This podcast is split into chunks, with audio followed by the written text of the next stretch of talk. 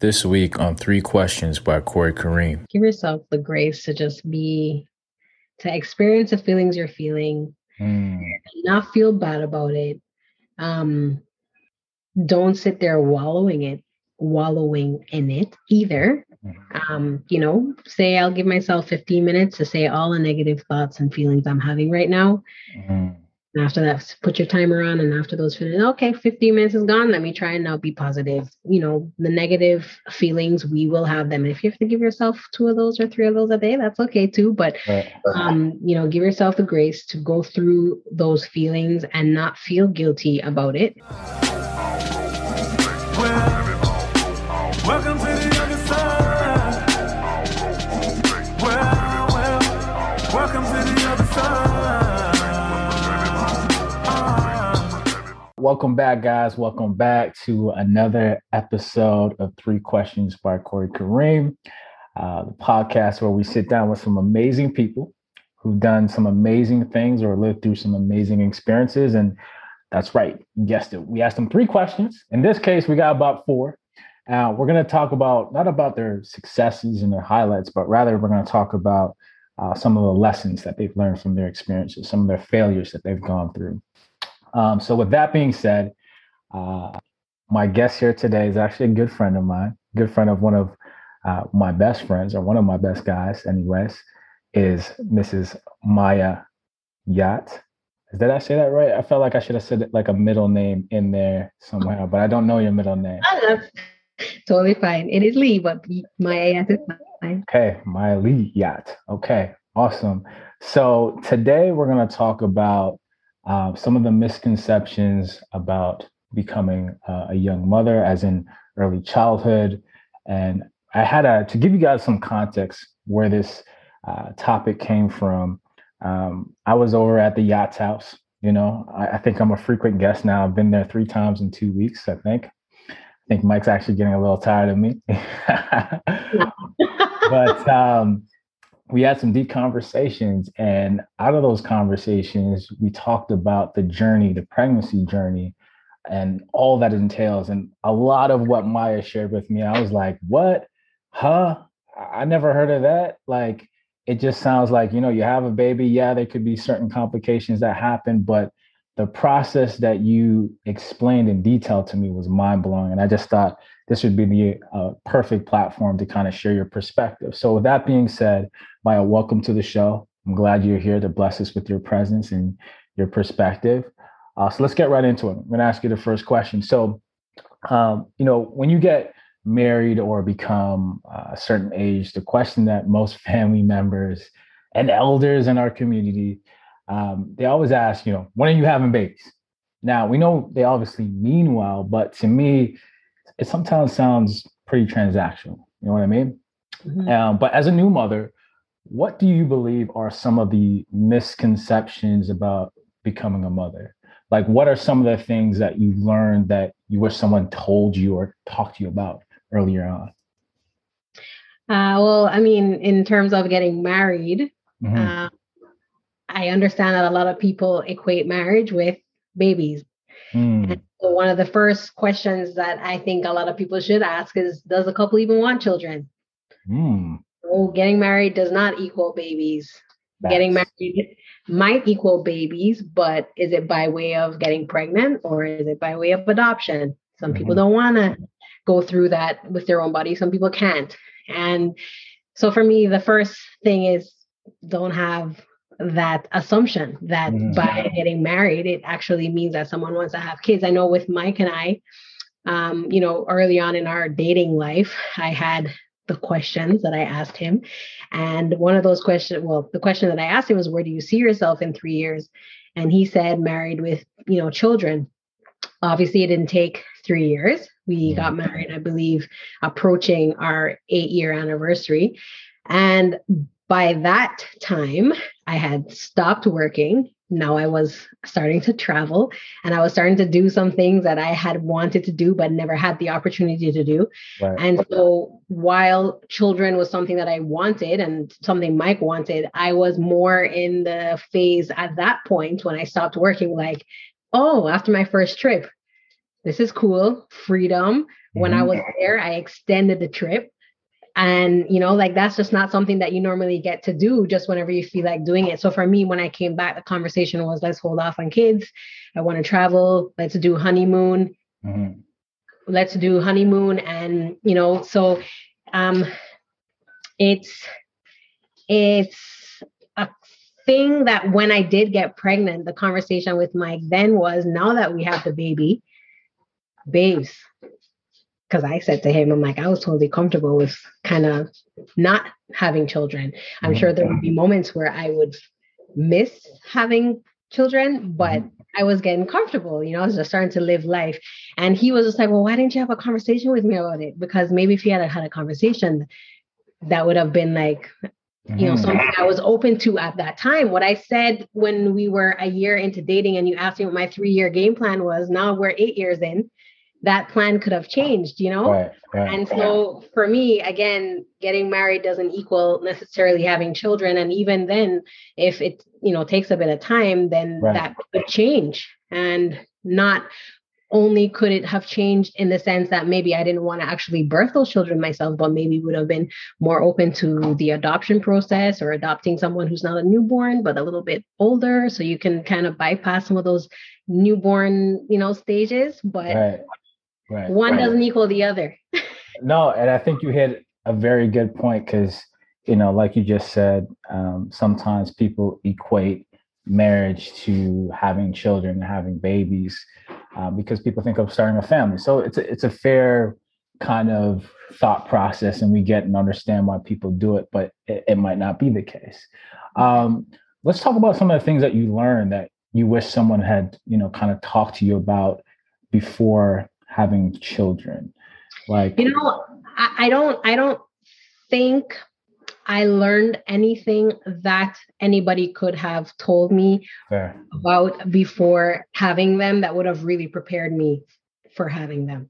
Right. So I'm kind of, and to be honest, I mean, my experience with people and talking to them about children is always more of a negative loaded with a, but it's worth it.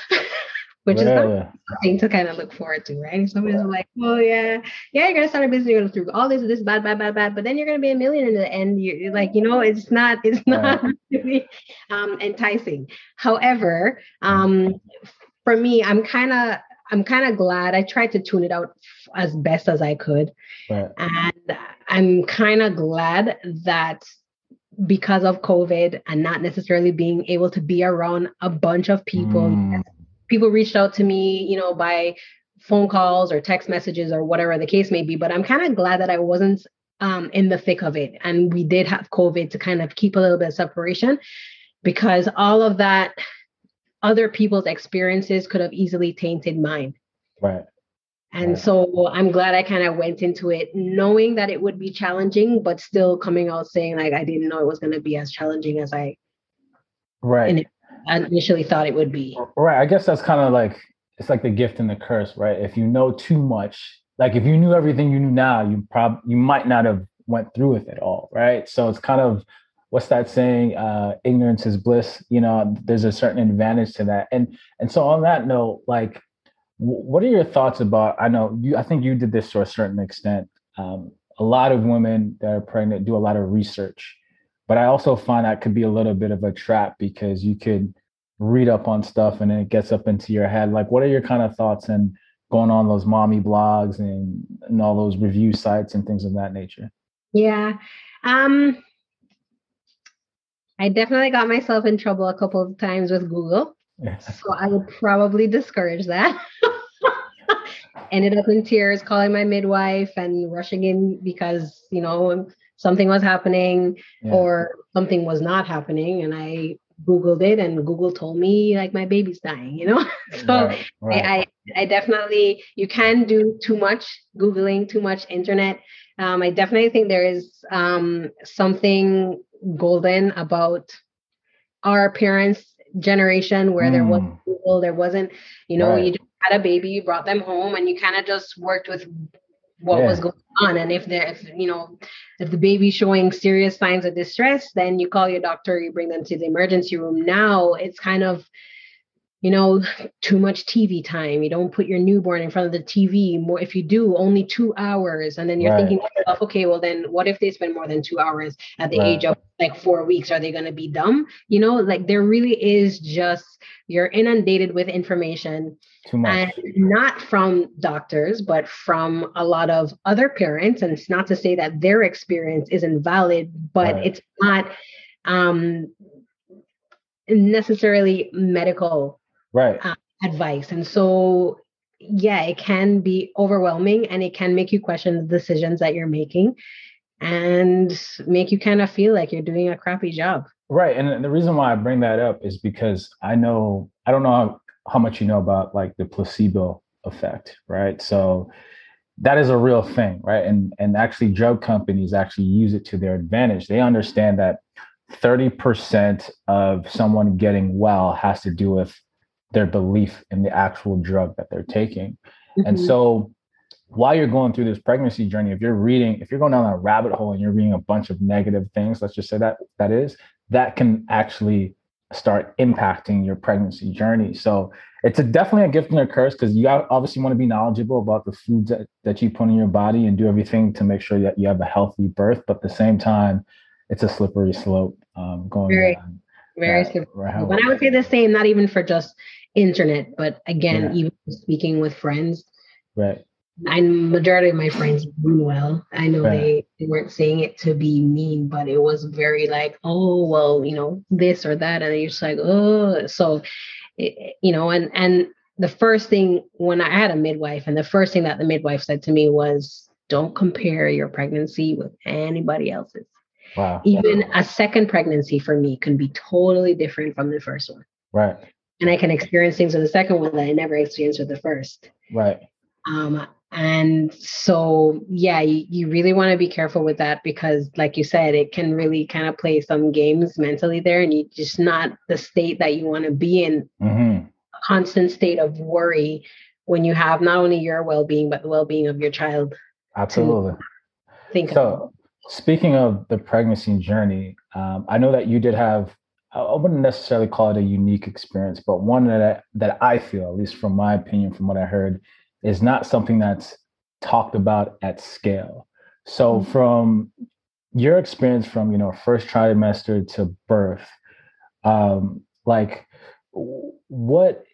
you talk about that a little bit? Because there's some things that you shared that some moms might not know. Again, I'm a guy, I'm not in a mom's club. This might be common knowledge, but I think there are some things there that I think you even discovered during the process, like, oh, this happens and this happens. So yeah, for sure. Well, I mean, the pregnancy was a surprise. I mean, obviously you plan to have kids down the road, but when it happened, it was definitely not something that I was expecting. I cried my eyes out because I thought the first thing I said to my friend was, I'm a kid. How can I have a kid? That's exactly how I felt. I was just that's so true. Yeah. You know, and I mean, yeah, I'm 35. I'm not like, you know, but I still feel like extremely young, and there's a lot of stuff that I want to do that I haven't done. The first trimester, I actually lost weight. So in that department, it was kind of cool. And I had lost weight before I had gotten pregnant. So I was as slim as I'd been in years. And so I was like, oh, I can get used to this. This is pretty cool. You know, and then the tiny little baby bump. And I didn't have a lot of nausea, thank goodness, because my mom, with all three of our kids, she had nausea from start to finish. So I was blessed in that regard. But yeah, first trimester wasn't too bad. Second trimester, now you start gaining weight. Where the shock came for me was late in the second trimester and then into the third trimester. I started developing a little bit of incontinence. So I was like, you know, sneeze, pee. So, you know, that wasn't pleasant. And not a little bit of pee, like pee that would actually like not stain, but you'd see the wet mark on the couch or on a chair or something. So that wasn't cool. Then, you know, everybody talks about stretch marks and what you can do to prevent them. Well, you can't. It's genetic. So if my mom had it, more than likely I'm going to experience stretch marks as well. But a lot of itching on your stomach. So I'm going through this process where people are telling me, don't scratch your stomach because it's going to contribute to stretch marks and I bought all the oils and I'm not scratching my stomach. And then when I found out that it's actually generic and I can't avoid it, I was so ticked off because I had two periods where I just wanted to like relieve that itch and I couldn't. But that aside, where the real discomfort came for me was third trimester.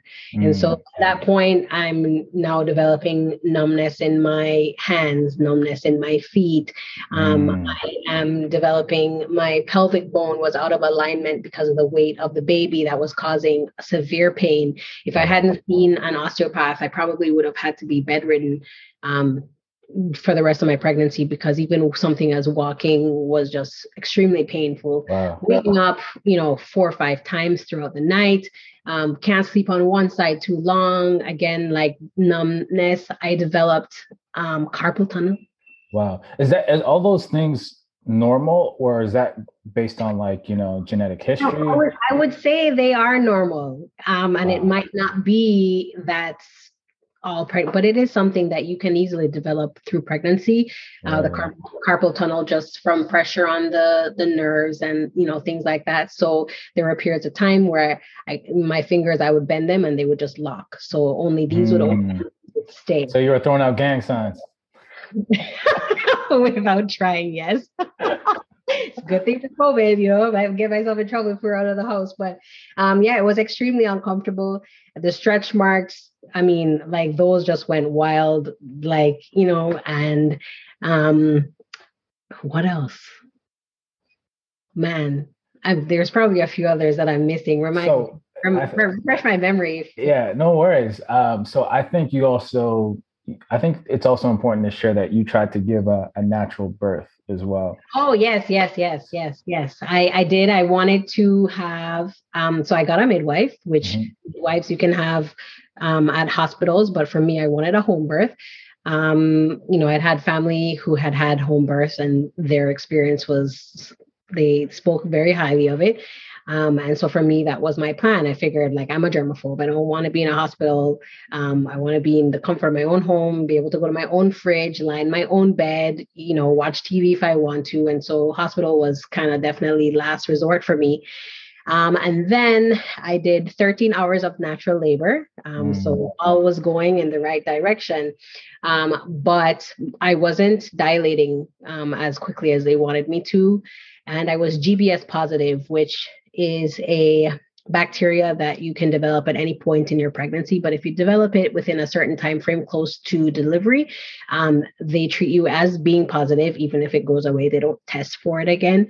And it would require some antibiotics. So at that point, they, wanted me to do an in-clinic birth. For me, I also had low iron throughout my pregnancy. So perhaps dealing with a little bit more loss of blood was also an issue. And so even more so, they wanted me in clinic. Then because I wasn't dilating properly, they brought me to the hospital, and then they gave me oxytocin to kind of push along the contractions. And because of the oxytocin, the baby's heart rate kept dropping every time they would increase the dosage. So they ultimately decided that I needed to have a C-section. So wow, from natural birth to C-section. And they had prepared me. It's weird. At the beginning, I actually thought to myself I was going to have a C-section. Okay. And I don't know if that's that's a testament to what you're saying in terms of thoughts become things. I don't know why I had that feeling, but I just stuck with the home birth. That's what I wanted. I didn't want to have a C-section, but in my head, I was just watch it end up being that I have a C-section, and so said, so done. But the first thing they tell you is your birth plan is good for just having a layout for a peace of mind type of thing. Yeah, be open to the fact that most of the time it doesn't go that way, and in my opinion. No, I think that's very clutch and key what you mentioned, that you can have a plan, but in the heat of the moment, things can change. There could be audibles called. And so I think your experience that you just shared really speaks to that. So let's go on to question number 3. Let's talk about, I really like this question when I thought of it last night, because it actually wasn't in here, but I really thought about it because I think so many women and men to deal with this. So let's talk about pressure. So I say some women and men get it from family or feel it from social media when they see others growing their families and they're scrolling up and down. Now, knowing everything that you know now, what would your advice be to women that are either single, and let's say they're professional women, but they really want to have children, or women that are in, let's say, an unstable relationship, but also really want children? What would your advice be to them? And because they're obviously very conscious of their, biological clock ticking. It's a valid question in terms of having children. Do you want children? Do you want to give birth to a child? Do you want to carry your own, or do you want to adopt? So that's a very, it's a serious question. It's a question that, you should ask sooner rather than later. For women, yes, I don't know if I should even call it unfortunate, but the way it is that our bodies, and I just learned this yesterday, 20 weeks gestation, we are still in our mother's womb. Women will have the max amount of eggs they will ever have. And from that point in time, it starts to go downward decline. 20 weeks gestation, Corinne, not even out of the womb yet. Wow. So we did max, and from that point it starts dying off. And so and they said it was like 5 figures a month. Wow. Every cycle, 5 figures they're losing in terms of eggs.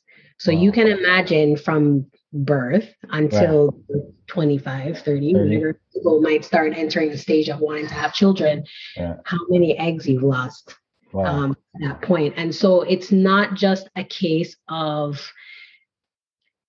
is it possible to have children past the age of 30, 40, 50 and have a healthy child? Sure. But science has proven once you pass a certain age, and I believe they say 30, between 30, 35, that the quality of the egg. So it's not just how many eggs that you have, the quality of the eggs, the best chance of having a healthy baby is at risk. Right. So can you have healthy children? Absolutely, you can. Mm-hmm. It just the eggs that you're working with, it lowers the chances, start to decrease. And so, if you are planning on having children, definitely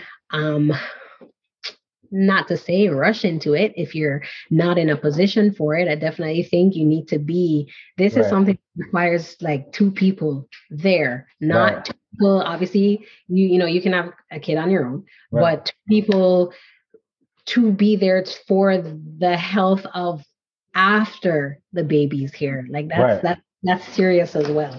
And so the simplest thing I can think of in terms of a solution would be, if you're not sure, freeze your eggs. Right. And I have heard a lot of women talking about that as an option, because one of the things that I like that we had in one of our previous conversations is, you and Mike both coming to the realization that, this is a lot of work, and having this, like, you knew that, like, we all know that, but like, until you're in it, you don't really know. And you guys both had this kind of aha moment being like, how do single moms, single parents, like, how did they do it on their own? Right. No idea. I'm and I have help. I mean, this, my aunt's been staying with us. My mom come from, Montreal periodically. I mean, total, we've probably been alone with the baby maybe 3 weeks, and the baby's is close to 4 months old. Right. So, I mean, the intense feeling of like love, anger, dislike, a range of emotions. And I wouldn't say that I went through postpartum depression. So, I mean, I don't know if I were to speak to a doctor clinically, if they would, diagnose what I say to them as that. But, I never had any feelings of wanting to harm my baby. I wasn't want to, be away from people. Some of those are common symptoms, and I experienced that. But there were definitely moments where I was just like, I didn't start liking my child until they were about 3 months. Right. Right. No, and I want you to touch on that. Can you talk about that a little bit? Like, why you felt that way? Because I think this is important. Yeah. It's really, I mean, yeah, it's hard to describe. You're thinking, you know, you had this 9 months of this little being inside of you, and you feel the kicks and you feel this bonding, and then you come out and, oh, this baby's time. But I mean, immediately overnight, I mean, even, yeah, okay, when you're pregnant, there are still things that you do for the baby. You stop drinking alcohol. So your life changes from then too. But man, I'm telling you, they hit you like a ton of bricks. When that child comes out, your life immediately becomes about them, mm-hmm. all about them. You wake up and the first thing before you can even take a bathroom break, if they're crying, you almost feel like you need to go get them and sit down. I've done it. I've sat down on the toilet with the baby in my arms and tried to pull up my underwear with one hand. I mean, mm-hmm. you know, so mm-hmm. it is, I'm a selfish person, Corey. I think if I got pregnant earlier, maybe I would have had less time to be selfish. And that's probably one of the perks I would say about having a child earlier on. Mm-hmm. But the older you get more set in your ways. You know, you get accustomed to freedom and doing things, you know, when you want to do it, how you want to do it, and not having to have to ask anybody for an approval or permission. And you just can't do that anymore. And for me, especially when it came to sleeping, I had some issues breastfeeding, which sucked. And you know, because of formula, baby's digestive system is not matured yet, and baby had some gas issues and wasn't the best sleeper. And it's frustrating because, and this is where I had to remove myself from the mommy blogs, because I'm on there and I'm seeing, oh, my baby's sleeping throughout the night, 6 hours at 4 weeks, you know, and I'm at 4 months and I still can't even get my kid to sleep more than 5 hours. So then again, the comparing, and they say don't compare, but it's hard to when you know other children are out there doing something different. And so you're tired. My partner is the primary source of income. So, right. you know, he has to go and earn a living. And, you know, especially the moments where we didn't have help, you just have this being who's just solely relying on you. I'm hungry. I can't eat breakfast. You got to eat. You know, when you do sleep, you're sleeping for 20 minutes, right? When I'm about to go flip something and like make something for myself to eat. And I just didn't like it. Right. In addition to the fact that they're not giving you much to work with at that age, you know, any smiles you get, they're involuntary. They're not deliberate. Right. And so you're just burping, feeding, sleeping, eating, like that's all you're doing. And there isn't much interaction. Right. So I mean, like, how do you like somebody who's just sucking so much and not giving you anything back to work with, you know? Right. And I think again, I feel like we know this intuitively, that that's what you go through. But until you go through that experience, you're just like, okay, to your point, I'm giving so much to this person, this human being that came out of me, that is mine, but he or she's not giving me anything in exchange. And then you went through your entire life getting some type of exchange, whether it was fair or not is something else, but you're used to that. And now you're giving all and not getting anything back. So, yeah. And so I found it really interesting when you shared that perspective, because I'm like, oh, that's right. For the first 3 months, a baby doesn't know how to communicate because everything is brand spanking new, right? So he's learning and you're just like, why don't you smile when I'm smiling? Because he doesn't know what a smile is. So I think that's a very interesting perspective. And I think that's something that a lot of mothers-to-be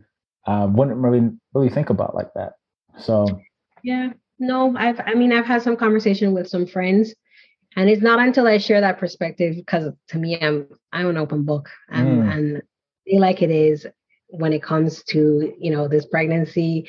What I didn't sign up for, I signed up to have a baby, but I didn't sign up for all the other things, because again, like, you know, you don't know if that's going to be your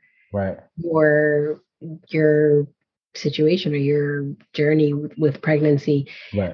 But it's not until I've had those conversations where I've said those things and my friends are laughing at me, and then they'll be like, you know what, actually, I felt like that too, but I felt bad for saying it. I was like, why? But you know what? The guilt, I've heard a few women talk about the guilt that they can feel as mothers. So especially with the comparison thing, like, am I doing something wrong? Like, how is everybody else able to do it and I can't do it? So I definitely that definitely makes sense. So the one other thing I want to ask you about is I remember in one of our previous conversations, you had brought it up. So when it comes to like close family, friends, relatives asking the question, you know, when are you going to have babies? What perspective would you like to, what perspective would you like them to really consider? Because there's something that you mentioned early on that, you know, who knows if we're trying or not, right? And yeah. Well, I mean, it's funny because my parents never pressured me to get married or have kids. I didn't, culturally for us, I mean, I don't know about other Jamaicans, but in like for my immediate family, it was never something my mom put a lot of emphasis on. Right. When Mike and I got married, on the day of our wedding, more than one of his family members came up to me. I had never met them a day in my life before. And they came out to me, and after saying congratulations, the next words out of their mouth was, so when do we expect, like, when is the baby? Now time to work on a baby. And I was just, I have a very bad poker face. Sometimes, like, you know, it kind of. They're Jamaican, so. Yeah. And then, you know, finally, I kind of went up to Mike. I pulled him aside and I said to him, if one more of your family member comes up to me, especially if they're a woman, I'm going to be saying to them, no problem, let me your uterus. Love and I'm glad that no one did for me to have to say that, because that would have been uncomfortable. But at the same time, I'm saying and it's okay for you. You know, my aunt, if she wants to come to me and say, so were you and Mike planning on having children? It's a totally normal question.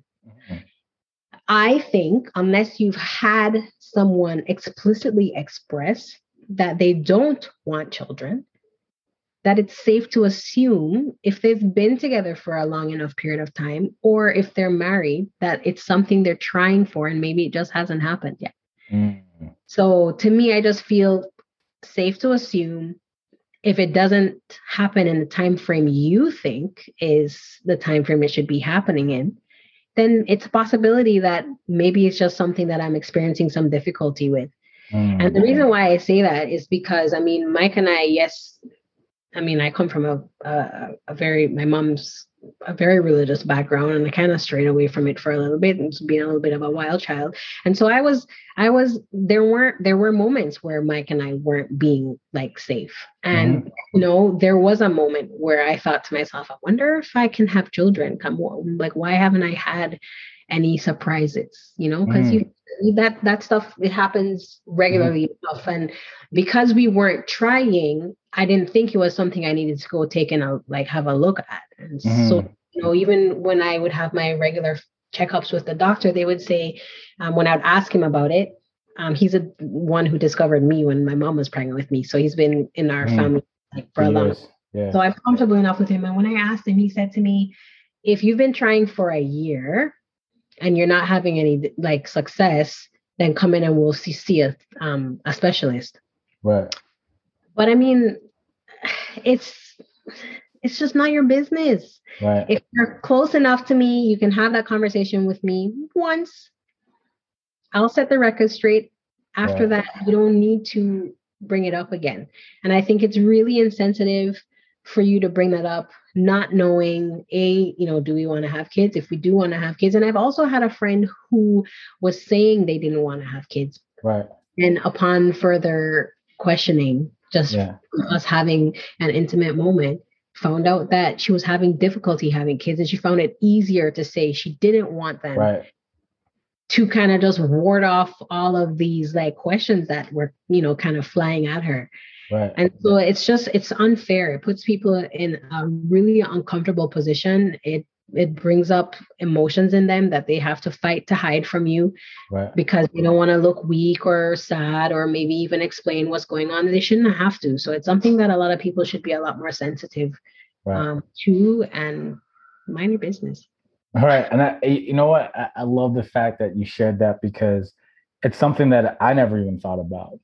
And you think about it, like, it happens all the time. And to what I said earlier, it's not, they mean well behind the questions. Sometimes there's a little bit of pressure behind it, of course, but you don't know what that person is going through. And now by you asking that question, you could be triggering certain emotions. So I think it's something, I'm glad that you brought that up, because it's something I think we all should be mindful of. One, not everyone wants to have children. Two, not everyone is in a position to have children in a very efficient way. Let's just call it that. So no, I thought that was a great perspective. So the last question here, what is the most valuable lesson you believe you've learned from being a new mother thus far? There's a couple. Mm-hmm. And the first one I would say is give yourself the grace to just be, to experience the feelings you're feeling, and not feel bad about it.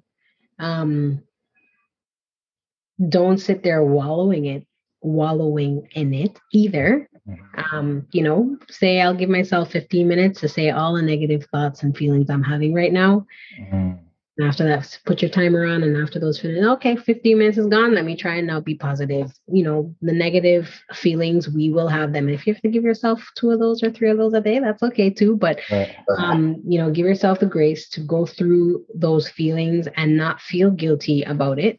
And then the second thing I would say is there's nothing you can do or read or hear that will prepare you for the actual experience once you're in it. It's just, it's just nothing that can prepare you for it. And I don't say to scare anybody out of wanting to have children.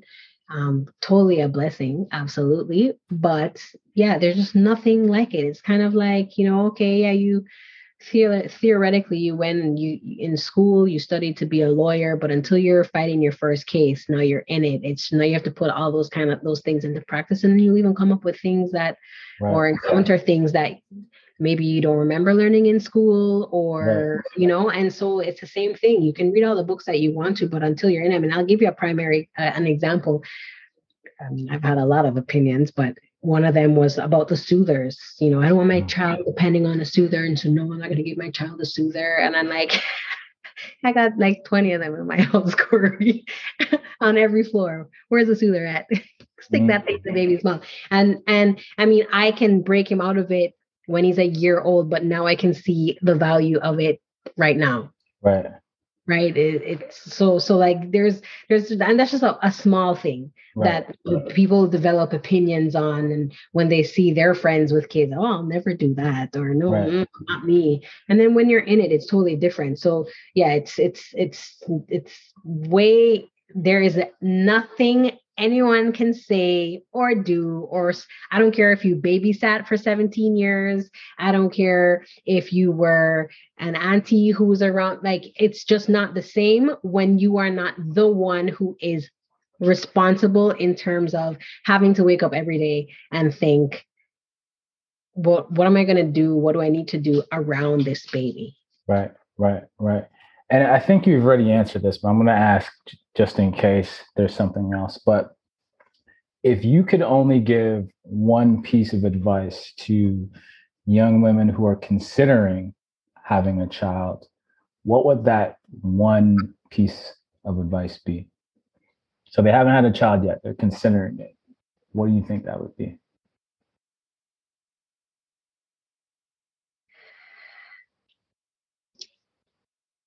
If they really, really want a child,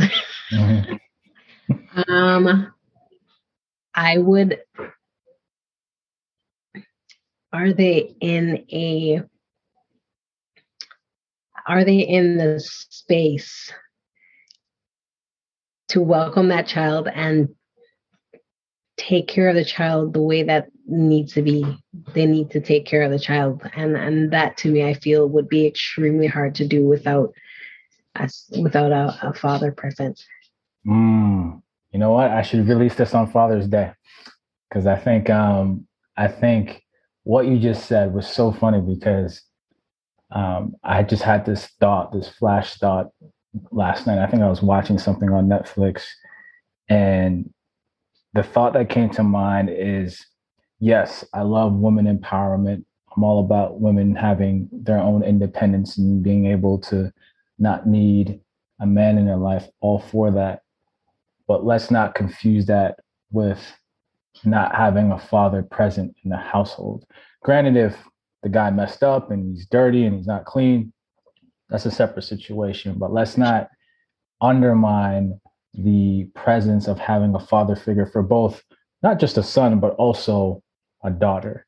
I think, you know, that's an invaluable experience. And you're talking to someone who grew up without a father figure in the household. So I know a few things or two, because I know later on in life, when I was around men my age, maybe a little bit older, maybe a little bit younger, and they knew how to do certain things. And I'd ask them, like, oh, how'd you learn how to do that? Well, you know, when I was 16, my dad used to take me here. Or my own, you know, having that consistent father-like presence, whether he be biological or not, I think is something that, unfortunately, in our community is undermined for very many reasons. But yeah. And aside from that angle of it, I just feel like for the wellness of the child, like mentally, for the wellness of the mom, for the wellness of the dad. I mean, like just this is not a one-man job. And there is something to be said. I mean, yes, my aunt is here, you know, a couple of days ago. I'm going to go visit my girlfriend. I don't plan on being there for more than an hour. And she was gone the whole day. Now, I'm glad she was gone. She's been here taking care of my baby, you know, when I need help. But it's not her responsibility. Right. Volunteering. It's my husband and I's responsibility. Right. And so and I know, not, you know, like you said, you can have a man that's there, but they're not really, you know, pulling their load. But I mean, it's the best shot that the range of emotions that a mother will go through in dealing with just the flood of emotions that you experience when you are dealing with a newborn. Man, I can understand why you have parents who might smother a child, or like, you know, to me, I think that those chances go down when you have a partner there, not help, but someone who feels it's equally as they're responsible for this human being as you are. No, and I think the way we just ended that is perfect and it's beautiful. So Maya, thank you so much for blessing us with your presence. Thanks for having me, Corey. Guys, that concludes this episode. You guys heard some gems, some nuggets. If you want to get into motherhood, there's just like anything in life, you got to take the good with the bad. They come together. It's a package, the yin and the yang. And as I like to always end with, you know, if you want to impress people, talk about your wins and the highlights and the successes. But if you really want to have an impact on people's lives, talk about the things that you fail at. Talk about the things that discourage you and how you work through them. That's how you really have an impact on someone's lives. And Maya, God, I thank you so much again for sharing your experience thus far, and look forward to hearing all the other stories as Kai grows up and turns into a young man. Peace and love, guys. We are out. Welcome to